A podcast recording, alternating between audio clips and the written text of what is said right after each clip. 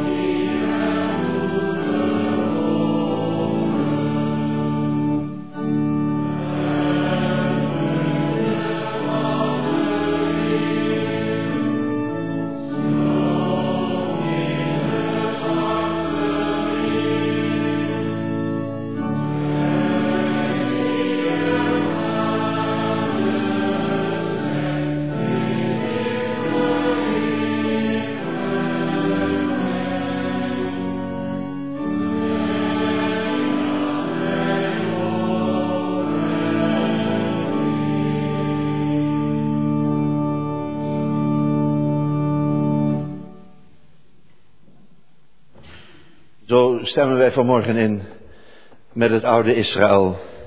Bleek uit in jubelaarde, nu hij de macht aanvaarde. Wij als Nieuwtestamentische gemeente na hemelvaart. Beleiden dat er een Heer is. Over het zichtbare en het onzichtbare. Dat er geregeerd wordt. Boven alle centra van macht en wetenschap uit. Er is een troon in de hemel. Een troon over onze werkelijkheid heen die alles omvattende ultieme realiteit, die eeuwigheid van daaruit wordt geregeerd. God is centraal, God is bron, God is oorsprong van alles wat was en is en komen zal. En alle tronen en machten en heerschappijen die bestaan, die zijn afgeleid van die ene troon. Vanmorgen kijken we even met de apostel Johannes mee ook getuigen van de hemelvaart, even vanuit die andere kant van die ultieme realiteit vanuit de hemel. Wij lezen vanmorgen uit het eerste hoofdstuk dat wat Johannes zag toen gaat ons ook nu aan. Wat hij ervaart als gevangene op Patmos. Willen wij samen bidden met het lied Morgenglans der eeuwigheid Stel ons deze ochtendtijd uw heerlijkheid, uw doorslaggevendheid voor ogen. Gezang 289, vers 1.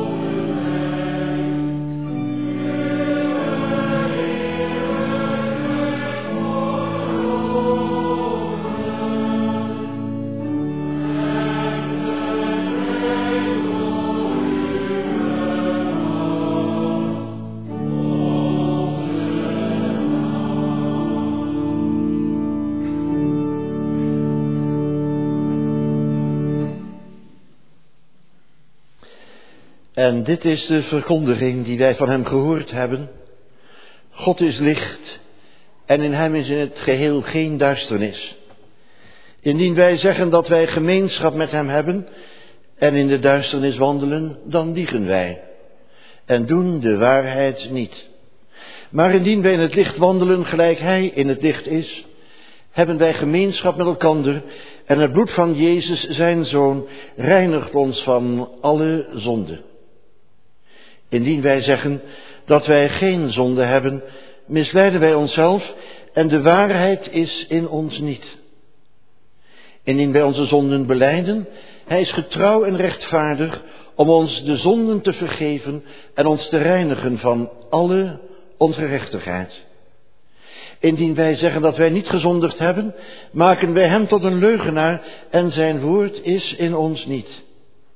Dit schrijf ik u, opdat gij niet tot zonde komt. En als iemand gezondigd heeft, we hebben een voorspraak bij de Vader, Jezus Christus, de rechtvaardige. En hij is een verzoening voor onze zonden en niet alleen voor de onze, maar voor die van de hele wereld. Willen we samen verder bidden met gezang 322. In stil ontzag zijn wij voor u getreden.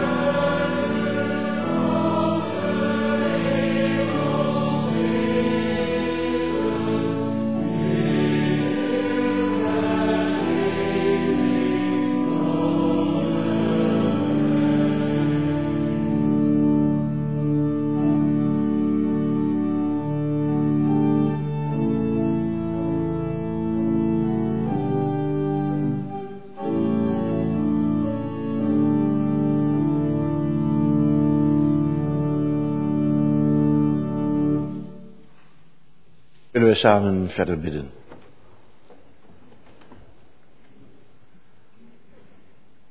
Vader, alle barmhartigheid in dit huis, uw huis van gebed, waar uw naam woont. U die bent de vergevende God, de zegenende, de horende God. Mogen wij vanmorgen weer bijeen zijn in de verheven naam van uw Zoon Jezus Christus. En daarvoor willen wij u oprecht danken. Dat u ons weer even wegroept uit het leven van alle dag. Waar we niet alleen alles achter ons mogen laten, maar ook datgene wat in ons leven speelt, in het licht houden van uw woord, van uw gulheid, van uw genade, van uw goedheid, waardoor we er ander zicht op krijgen, waardoor de dingen gereinigd en geheiligd worden Wij danken u dat we vanmorgen zo bijeen mogen zijn en dat u ons dat voorrecht geeft om in tijden als de onze dit huis te mogen hebben. Dat dit huis er is, waar u woont. We danken u dat u ons vanmorgen zo bijeen hebt geroepen. En dat u ons nooit te vergeefs bijeenroept, nooit te vergeefs uitnodigt. U geeft altijd woorden mee van leven. En wij bidden u dat het ook vanmorgen zo zal mogen zijn dat wij die woorden horen en bewaren. En dat u ze zelf vertaalt als was het Pinksteren, zodat een ieder het hoort in zijn eigen of haar eigen taal.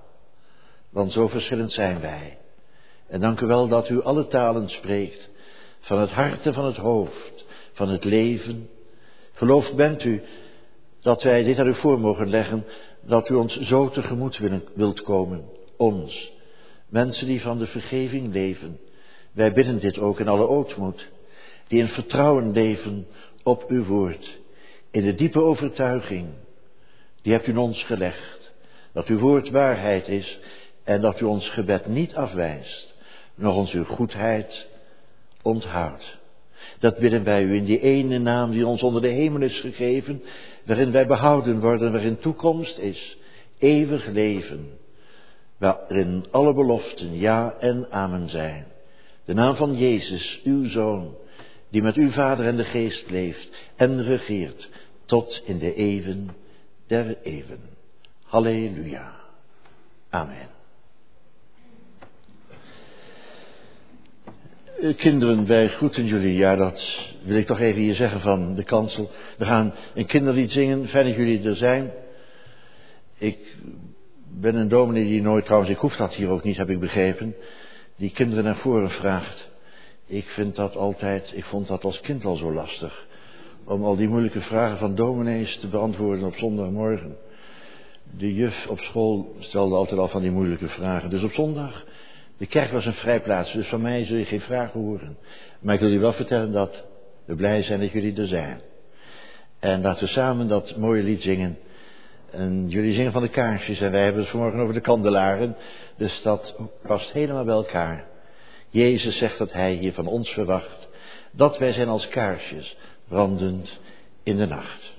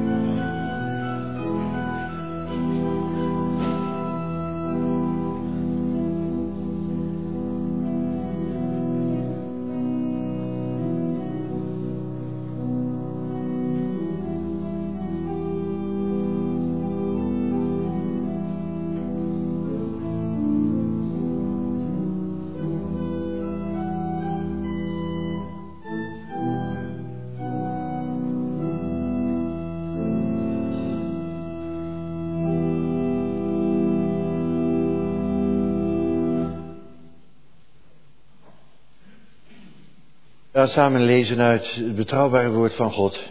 Het laatste Bijbelboek, het boek Openbaringen. Laten we voorweg even dit zeggen over dat boek. Wij weten dat het boek Openbaringen zo'n beetje hetzelfde was als wat in de oorlog trouw was. Het boek Openbaringen is een verzetsblad. In die tijd van het ontstaan is het aan de mensen doorgespeeld ter bemoediging, ook tot aansporing volhouden met elkaar. We zullen leven. En God zegt eigenlijk in dat laatste boek tegen Johannes, je moet dit verzetsblaadje nu naar de mensen toespelen, naar de gemeente. Want als ze de werkelijkheid van het leven zien, dan moeten ze eerst naar dit verzetsblaadje kijken. Om zo een goede kijk op de werkelijkheid te krijgen. Als je dit verzetsblaadje leest dan, en dichtblaad, met name dichtblaad, kijk je alleen maar tegen de voorhanden liggende werkelijkheid. En dan zeg je, wij komen om. Wij lezen. Eerste hoofdstuk, versen 9 tot 20. Ik, Johannes, uw broeder en deelgenoot in de verdrukking en in het koninkrijk en de volharding in Jezus, was op het eiland genaamd Patmos om het woord van God en het getuigenis van Jezus.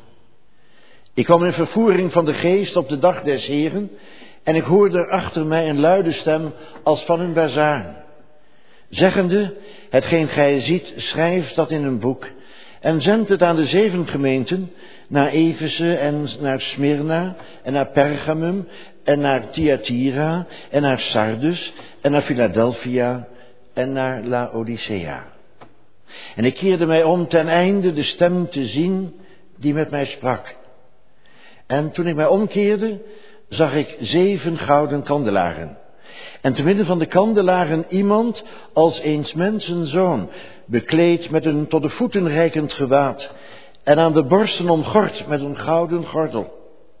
En zijn hoofd en zijn haren waren als witte wol, als sneeuw, en zijn ogen als een vuurvlam.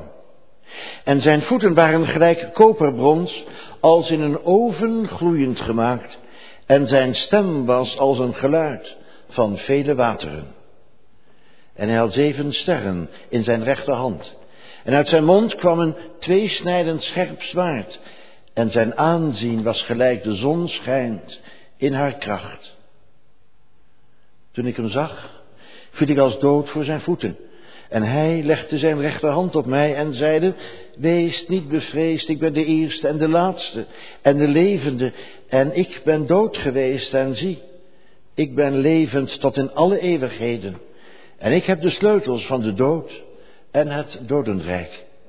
Schrijf dan hetgeen gij gezien hebt en hetgeen is en hetgeen na deze geschieden zal.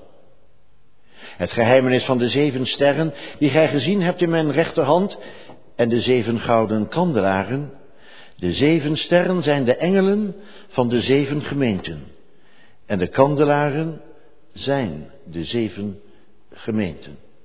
Tot zover deze woorden uit het woord van God. Zalig zijn zij die de woorden van de profetie horen, bewaren en daaruit willen leven. Zingen wij samen nog gezang 1, de versen 1, 2, 3 en 4. God heeft het eerste woord.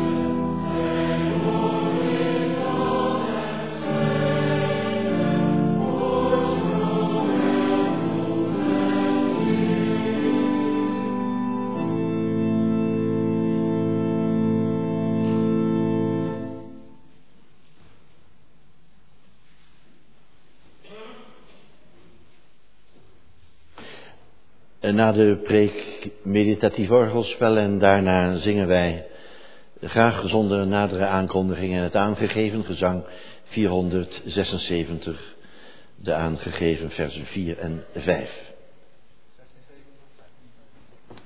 Ik weet niet wat er staat, ik weet ook niet wat ik getypt heb, maar het moet 476 zijn, denk ik. Ik kijk ook nog even na. Het, lukt, het gaat nooit zonder een fout. En ja, maar dat is ook mooi hoor. Want als het altijd maar goed zou gaan. Het is 476, 4 en 5. En, en iedereen die, die liturgieën maakt, die weet dat gewoon. Je moet er tien keer naar kijken. En er zit altijd nog wel bijna een fout in. Je moet dat in handen van een ander geven. Die moet dat dan nog weer een keer doorlezen. Maar goed. Eh, 476. Na het meditatief orgelspel. Na de preek.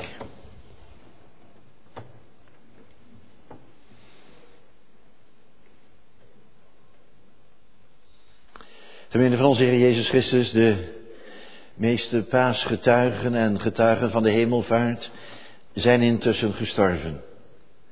De wereldgeschiedenis op dat moment wordt politiek gezien door Rome bepaald. De keizer van dat rijk kan zich als een god laten aanbidden. En vaak was dat op het scherpst van de snede. De gelovigen in die tijd moesten een hard gevecht leveren met de vervlakking in hun eigen leven en de enorme druk van buitenaf. Overal werden de christenen hevig gevolgd en de kleine gemeenten hadden het zwaar te verduren. Laten we hier even invlechten. Mensen vraagt om straks ook weer voor de vervolgde kerk te bidden. Ik hoop dat u meeleeft met de kerk van Jezus Christus in deze tijd. Als we zien en horen wat er allemaal gebeurt, de berichten die we lezen. Eh, dat is ongelooflijk. We zijn ongelooflijk bevoorrecht dat wij hier zitten vanmorgen, zoals we hier kunnen zitten.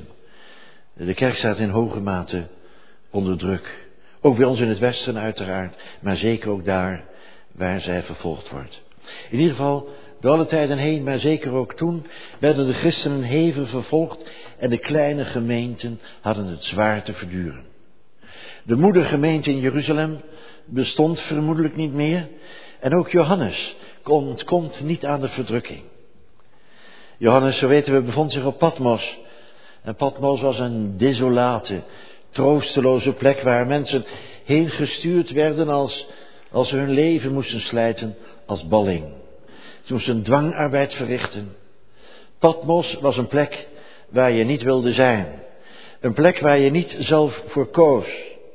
Patmos, waarschijnlijk een overblijfsel van een vulkaanuitbarsting, woeste leegte, kale weerbarstigheid. Leuk voor vandaag en de dag een paar dagen vakantie, schitterend eiland, maar zeker niet als gevangenis. En terwijl je met je gedachten bij je familie bent, bij je vrienden, bij je geloofsgenoten, de christenen in, in, in Klein-Azië, eh, Johannes, je mag er niet af, je kunt er niet weg. Tijd te over, te veel, om daarover te piekeren en te tobben. Christenen in de verdrukking. Hoe zal het met hen gaan? Zullen ze blijven geloven, hopen, liefhebben in Jezus' naam? Daar in de eenzaamheid komen de vragen op, op hem af en in hem op. De vragen die een verbanning, een isolering, een afzondering nu eenmaal met zich meebrengen. Zullen ze water bij de wijn gaan doen? Zullen ze compromissen gaan sluiten? De zogenaamde gulden middenweg kiezen? Een beetje schipperen tussen goed en kwaad. Jezus en de keizer. Wie zal het winnen in de harten van de gelovigen? Is er wel toekomst voor de gemeente? Zal de kerk niet ten onder gaan in deze zinderende tijd? Hart onrustig, vol van zorgen. Je ziet het land liggen, maar je kunt het niet bereiken. Machteloos ben je, vleugellam, geslagen ziel. Zo zien we de apostel zitten, eenzaam, vol vragen, gemarteld door het feit dat hij gescheiden is van zijn gemeente. Vol herinnering, maar niet zonder verwachting. Komt een prachtige zin. Laat u die even op, zich, op u inwerken. Ik, Johannes, uw broeder, die net als u in de ellende verkeert, of in de verdrukking bent. Ik raakte in vervoering van de geest op de dag van de Heer. Nou, dat is Pasen en hemelvaart op zichzelf. In de verdrukking, in de moeite, maar op de dag van de Heer, in de geest. Zo, zoals wij hier bij elkaar zijn. Sommigen van ons bevinden zich op hun Patmos. Een plek waar je niet voor jezelf, waar je zelf niet voor gekozen hebt. Een plek waar je eigenlijk niet wilt zijn. Misschien ga je wel door een sombere periode, een uitzichtloze periode in je leven. Laten we dan toch tegen elkaar zeggen vanmorgen dat de verrezen Heer, de verheerlijkte, opgestane Heer, aan jou wil verschijnen op jouw Patmos. In de verdrukking, in de moeite, op de dag van de Heer, in de geest. Mooier kan het niet. Nog een keer, in de verdrukking, op de dag van de Heer, in de geest. De dag waarop de opstanding werd beleefd, de dag waarop opstanding wordt beleefd. En Johannes, in de geest ziet hij dingen die, die hij dan moet doorvertellen.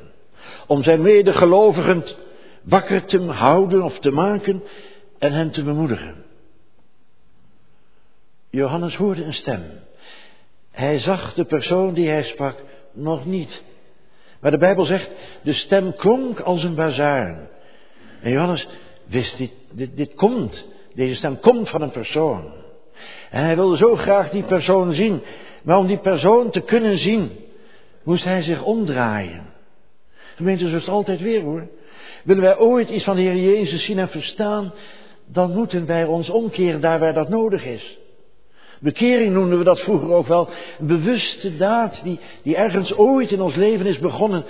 En die we iedere dag natuurlijk ook weer, weer mogen herhalen. Maar, maar die, die eigenlijk geworteld is in, in dat ene ja tot de Heer. En ik draaide mij om. En toen ik me omkeerde, zag ik. Wie zich niet omkeert, zal hooguit op zondag de stem van de predikant horen. En misschien morgen van een medechristen. Maar we zullen niet door zijn verschijning gegrepen worden als we ons niet omkeren. Als we niet luisteren. En wat hij zag, dat blies hem van de voeten. Vuur. En midden in dat vuur iemand die eruit zag als een mens. Met een lang gewaad als, als zeg maar een priester. Met een gouden borstband als een koning. Met wit, grijs, glanzend haar als van een wijze. En met ogen vlammend als van vuur. Zoals een rechter. Jezus de priester, Jezus de koning, Jezus de wijze, de rechtvaardige, Jezus als rechter. Sinds Pasen, sinds Hemelvaart, hebben we te maken met een Heer zoals Johannes hem hier onder andere tekent. Zo zal Hij komen op de wolken van de hemel. Zoals jullie hem hebben zien weggaan, zo zal Hij terugkomen. Zo zal Hij oordelen de levenden en de doden. En de Bijbel zegt, hij viel als dood aan zijn voeten neer. En de levende Jezus moest naar hem toe komen. En met zijn rechterhand hem aanraken, nieuwe kracht geven, leven geven. En weer was het opgestaan hier na Pasen, was hij het altijd weer die naar zijn mensen toekwam. Waar ze ook waren, in Jeruzalem, in Galilea of op Patmos. En de opgestane sprak tot Johannes, wees niet bang. Ik ben de eerste en ik ben de laatste. Ik ben degene die leeft. Ik was dood, maar zie, ik leef. De Heer zegt, ik ben dood geweest, gestorven als Boeddha, als Mohammed. De weg van alle mensen gegaan en toch berust je geloof niet op herinnering. De Heer is geen stichter van een godsdienst. Hij is opgestaan, hij is de levende die voort wil leven. Mede ook in onze harten en leven zal tot in eeuwigheid. En daarbij heeft de Heer de sleutels van de dood en van het dodenrijk, zodat dit rijk ons of onze medegelovigen ja, ja, wel of niet kan vasthouden, dat maakt Hij uit. Want de opstanding van onze Heer Jezus Christus is Gods daadwerkelijke garantie dat ook wij zullen verrijzen en opstaan. En zo laat deze openbaring, deze verschijning van onze opgestaan en verheerlijkte Heer Johannes en ons zien. Dat er geen reden is tot wanhoop, angst of bezorgdheid, als wij ons oog op Hem gericht houden. De leidsman en voleinder van ons geloof. Macht, majesteit en grote kracht straalden van hem af. En hier is Jezus Christus zowel de inhoud als de brenger van de openbaring van dat woord dat gesproken wordt. En opvallend is, ik weet niet of je dat mee, goed meegelezen hebt, daar moet je ook even over nadenken, maar dat Johannes eigenlijk eerst de kandelaren ziet. En dan pas de man die daartussenin staat. Wat zijn de lichten waartussen Jezus staat? Wat zijn zijn tekenen van zijn macht en van zijn overwinning? Johannes zegt het heel nadrukkelijk. Het zijn de gemeenten. Jezus staat te midden van zijn mensen, van zijn volk, van zijn gemeente. En zijn macht, gemeente, zijn macht ook in 2019, zijn aanzien in de wereld is mede, niet alleen maar mede door het feit dat er gemeenten zijn die in Hem geloven en die met Hem leven. En het is, ja, ik zeg het natuurlijk heel voorzichtig, u begrijpt ook wel. Ja, ik zeg het even zo omdat eerst die kandelaren genoemd worden. En het is alsof de zeven kandelaren, die gemeenten, dat Jezus toch nog in het donker blijft. En hij heeft zeven sterren in zijn rechterhand. En dat zijn de engelen, de boden van de gemeente. En, en je zou eigenlijk kunnen zeggen, de levens van die gemeente heeft hij in de hand. En hij regeert in de wereld mede door middel van zijn mensen in het bijzonder van de gemeente. Opvallend is dat gemeente, mag ik dat op de zondag na hemelvaart eh, onderstrepen. Jezus Christus heeft een gemeente nodig om gezien en herkend te worden. Nou, dat moet Johannes onder andere inderdaad gaan vertellen. Voordat hij de wereldgeschiedenis verder doorlicht en, en becommentarieert en, en, en. Hij zegt, Jezus leeft en hij heeft toekomst. Maar hij heeft jullie, wil jullie gebruiken. Hij heeft jullie nodig. Daarom is het zo belangrijk dat jullie opgewassen zijn tegen de druk en de verleidingen van deze spannende tijd. En hij ziet die lampenstandaards, die kandelaren en Jezus ertussenin. En het geeft onverwacht en ijzersterk aan, gemeente, de band tussen Jezus en zijn gemeente, zijn gemeenten. Om zo te zeggen, geen gemeente zonder Jezus en geen Jezus zonder zijn gemeente. Ze, ze horen bij elkaar. Jezus wil niet zijn zonder zijn kerk. Jezus de Christus wordt niet los aanschouwd in de Bijbel niet losgezien van het verzamelde, biddende, luisterende, gelovende, lofprijzende volk van God, waarvan Hij de Heer en de Heelmaker is, de Heiland. Waaraan of aan wie ontlenen wij als kerk, als gemeente, onze identiteit? Waar staan wij voor? Wat voor richting willen we met elkaar uit of moeten we met elkaar uit? Als het goed is en aan Jezus ligt het zeker niet, bij Hem is het goed. Als het goed is, blijft er een onverbrekelijke band tussen de gemeenten en Jezus, tussen Hem en Hem, tussen Hem en ons.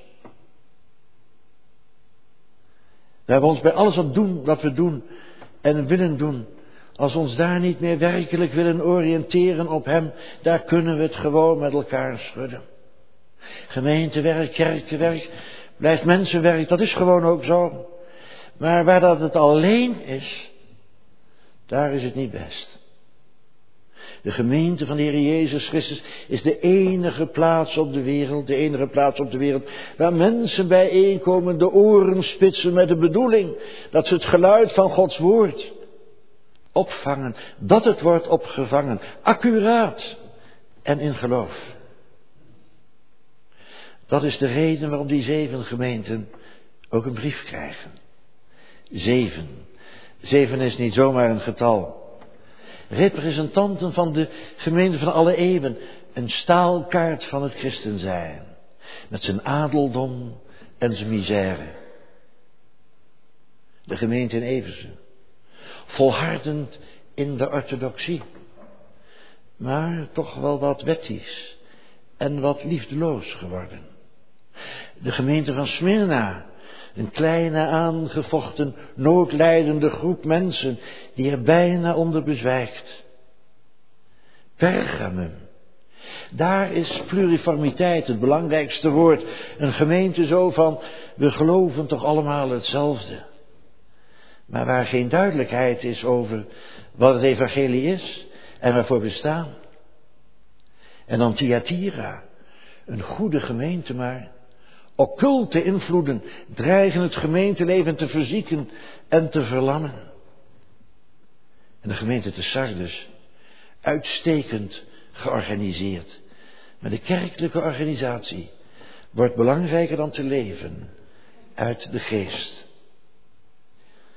De gemeente te Philadelphia.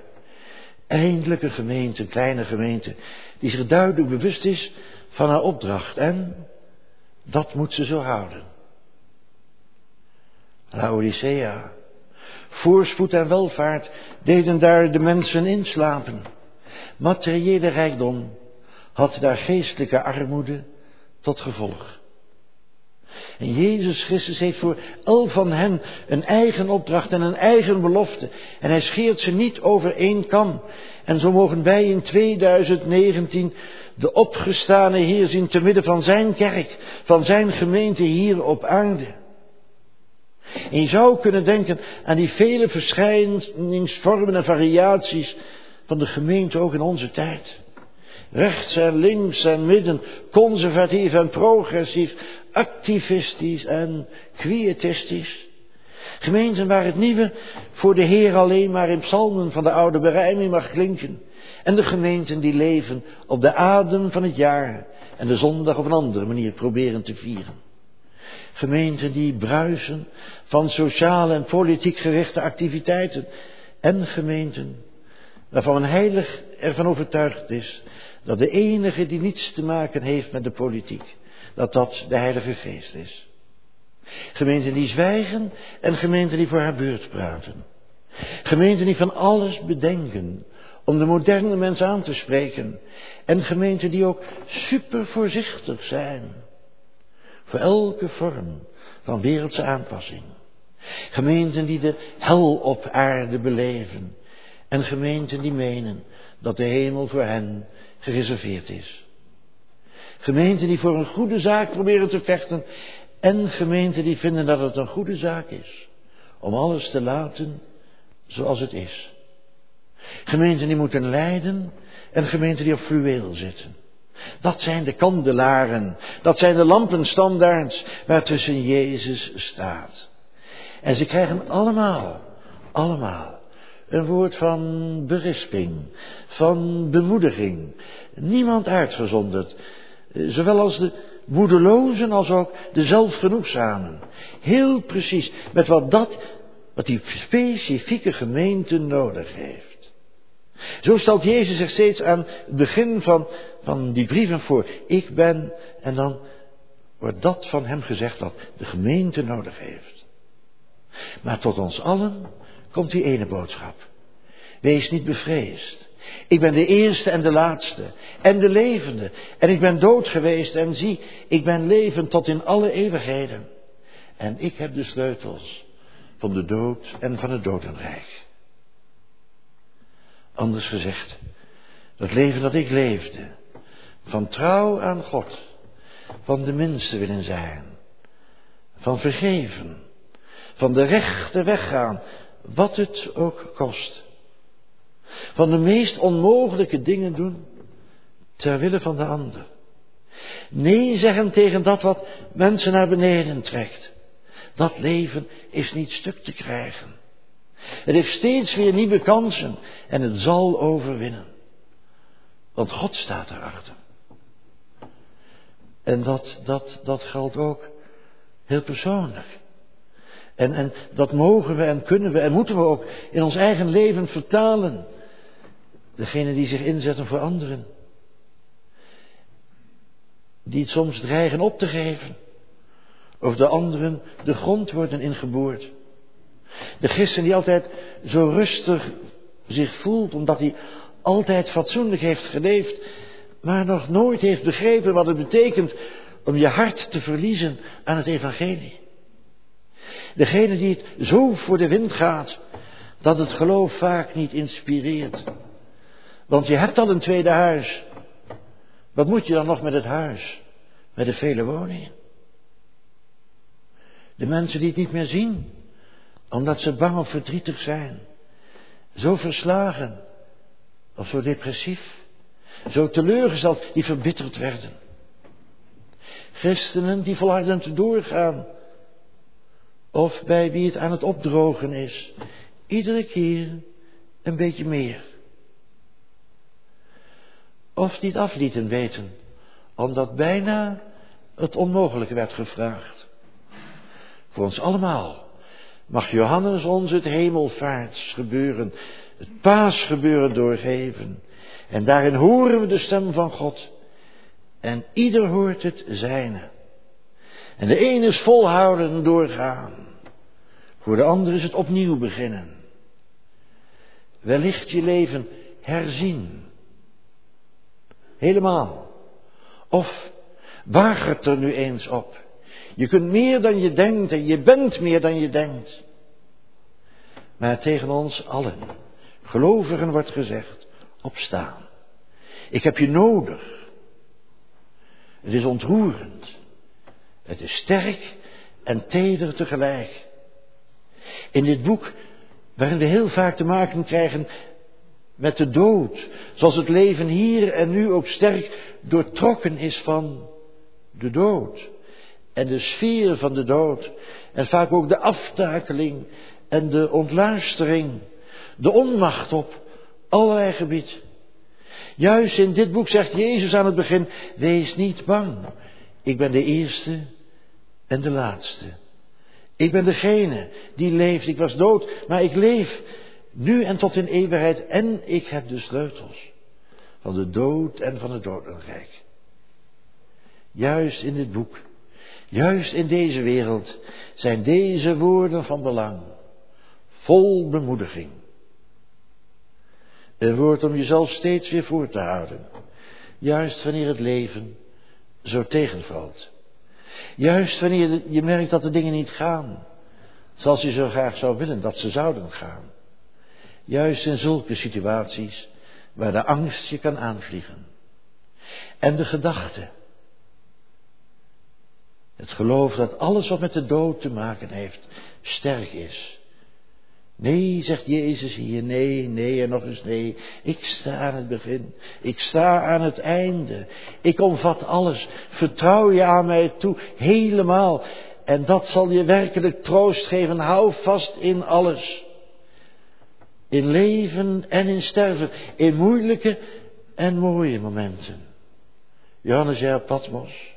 De kerk door de tijd heen. Wij in onze tijd. U, jij of ik op mijn Patmos. En we bidden. Vader in de hemel. Geef ons die geest van inzicht en wijsheid. Om Hem, Jezus, recht te kennen. Verlicht de ogen van ons hart. Zodat we weten van de grote toekomst. En wat voor een geweldige rijkdom God voor al zijn kinderen heeft klaarliggen.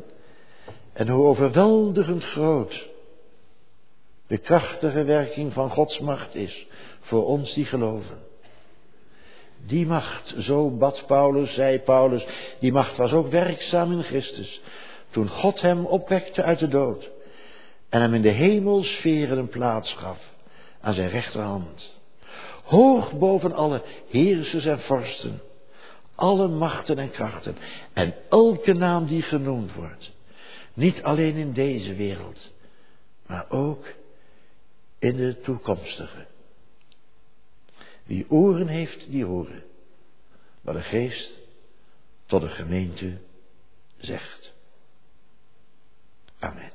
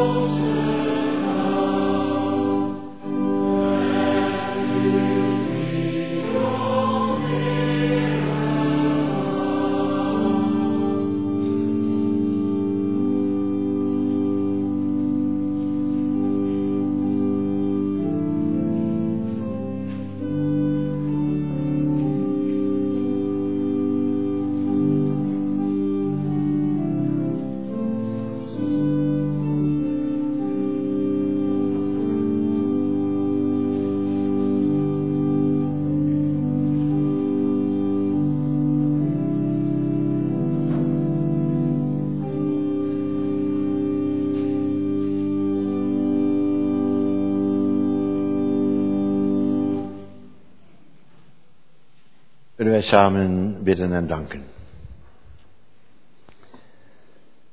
Vader in hemel, dank u wel voor uw woord dat u ons vanmorgen weer toegesproken, hier in de kerk en bij onze kinderen in de kindernevendienst.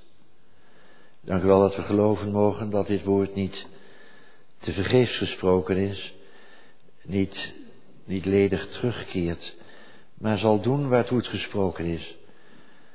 Dat het ons opbouwt, dat het ons heiligt, dat het ons moed geeft, dat vertrouwen wekt, dat woord dat ons draagt, alle dagen van ons leven. Ook juist ook deze week weer, op ons Patmos, op bergen en in dalen, werd er gespeeld en dat kan een Patmos zijn, dat kan ook een oase zijn, maar waar ook altijd. In de zorgen of in de voorspoed. Hebben u zegen nodig. Uw zegen die ons rijk maakt. Uw zegen die ons bewaart. Mag zo het woord van vanmorgen met ons meegaan. En hier de gemeente in Oosterland ook tot zegen zijn. Dank u wel, Heere God, dat wij vandaag ook weer onze dankbaarheid tot uitdrukking mogen brengen.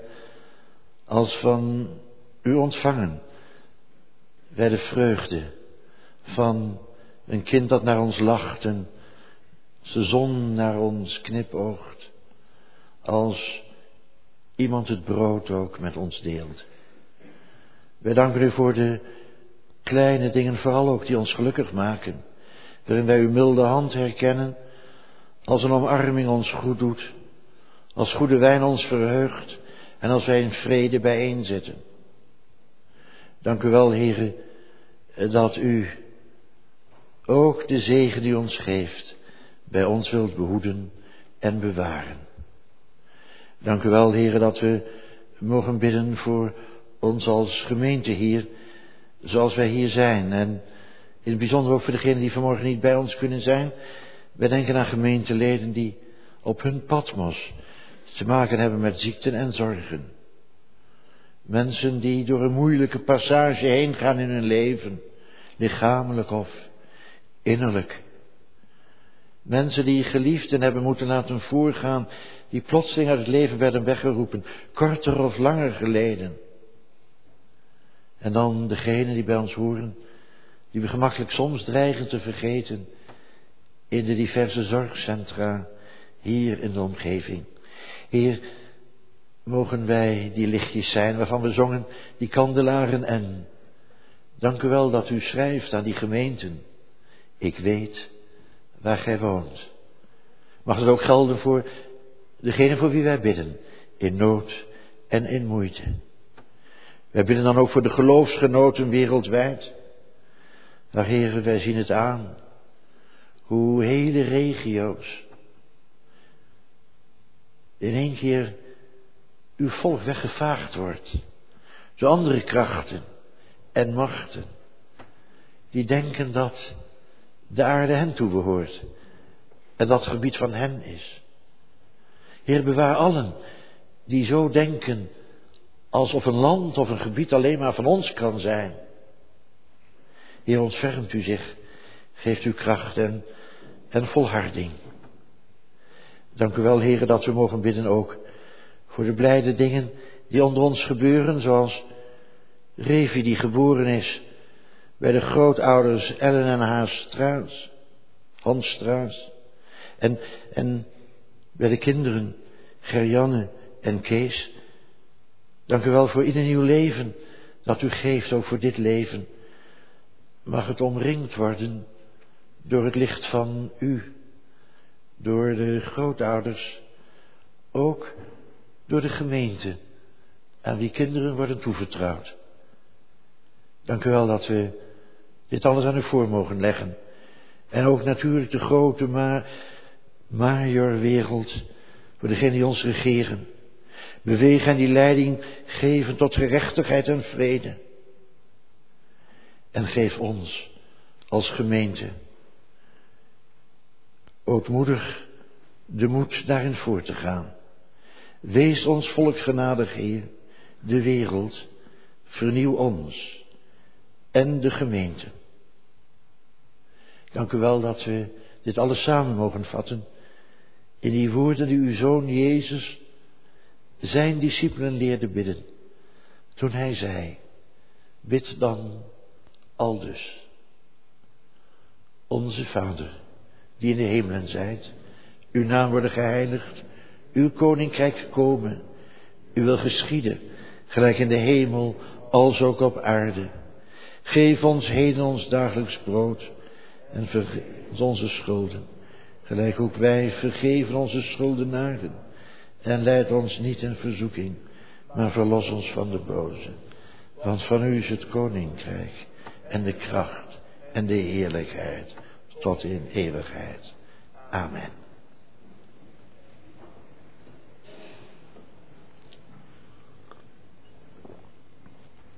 Gemeente, wij willen onze gaven geven. Dat doen we ook weer blijmoedig vanmorgen en ruimhartig. En ja, ik, dat, dat moet u niet verder vertellen. Ik vertel alleen hier even in, in hier in, in, in, in. Ja, moet niet verder vertellen. Ik bedoel ook verder niks meer. Ik heb er 50 jaar op moeten wachten. Namelijk 1 juni 1969 werd ik geordineerd als predikant, dus 50 jaar geleden. Ik heb 50 jaar moeten wachten om in een morgendienst in Oosterland voor te mogen gaan. Is toch geweldig? Hoe dan ook.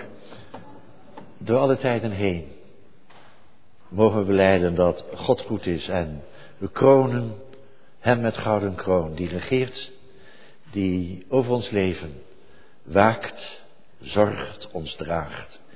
Mogen we zo onze geloof dan ook beleiden in het geven van de gaven, in dankbaarheid. En het laatste lied als een bemoediging elkaar toezingen en Hem toezingen, die regeert. En als een beleidenis, nu en alle dagen van ons leven.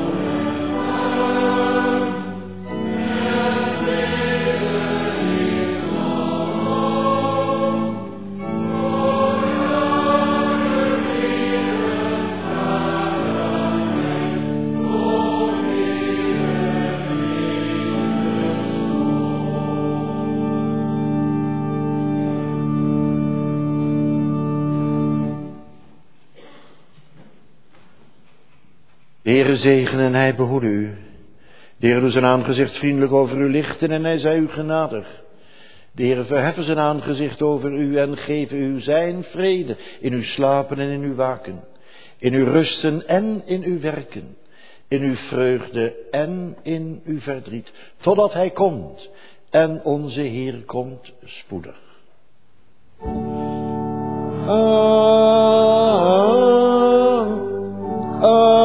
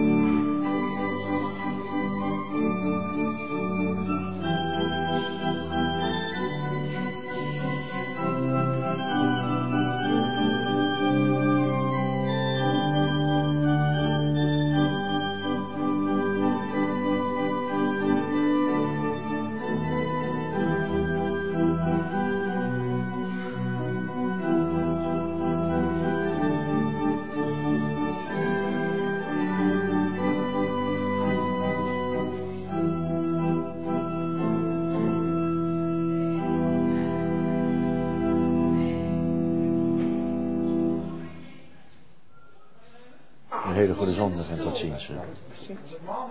Ja, mooie hoed hebt u. Ja, ja, ja. ja. Lekker beschermd. Eh, goede bescherming, ja.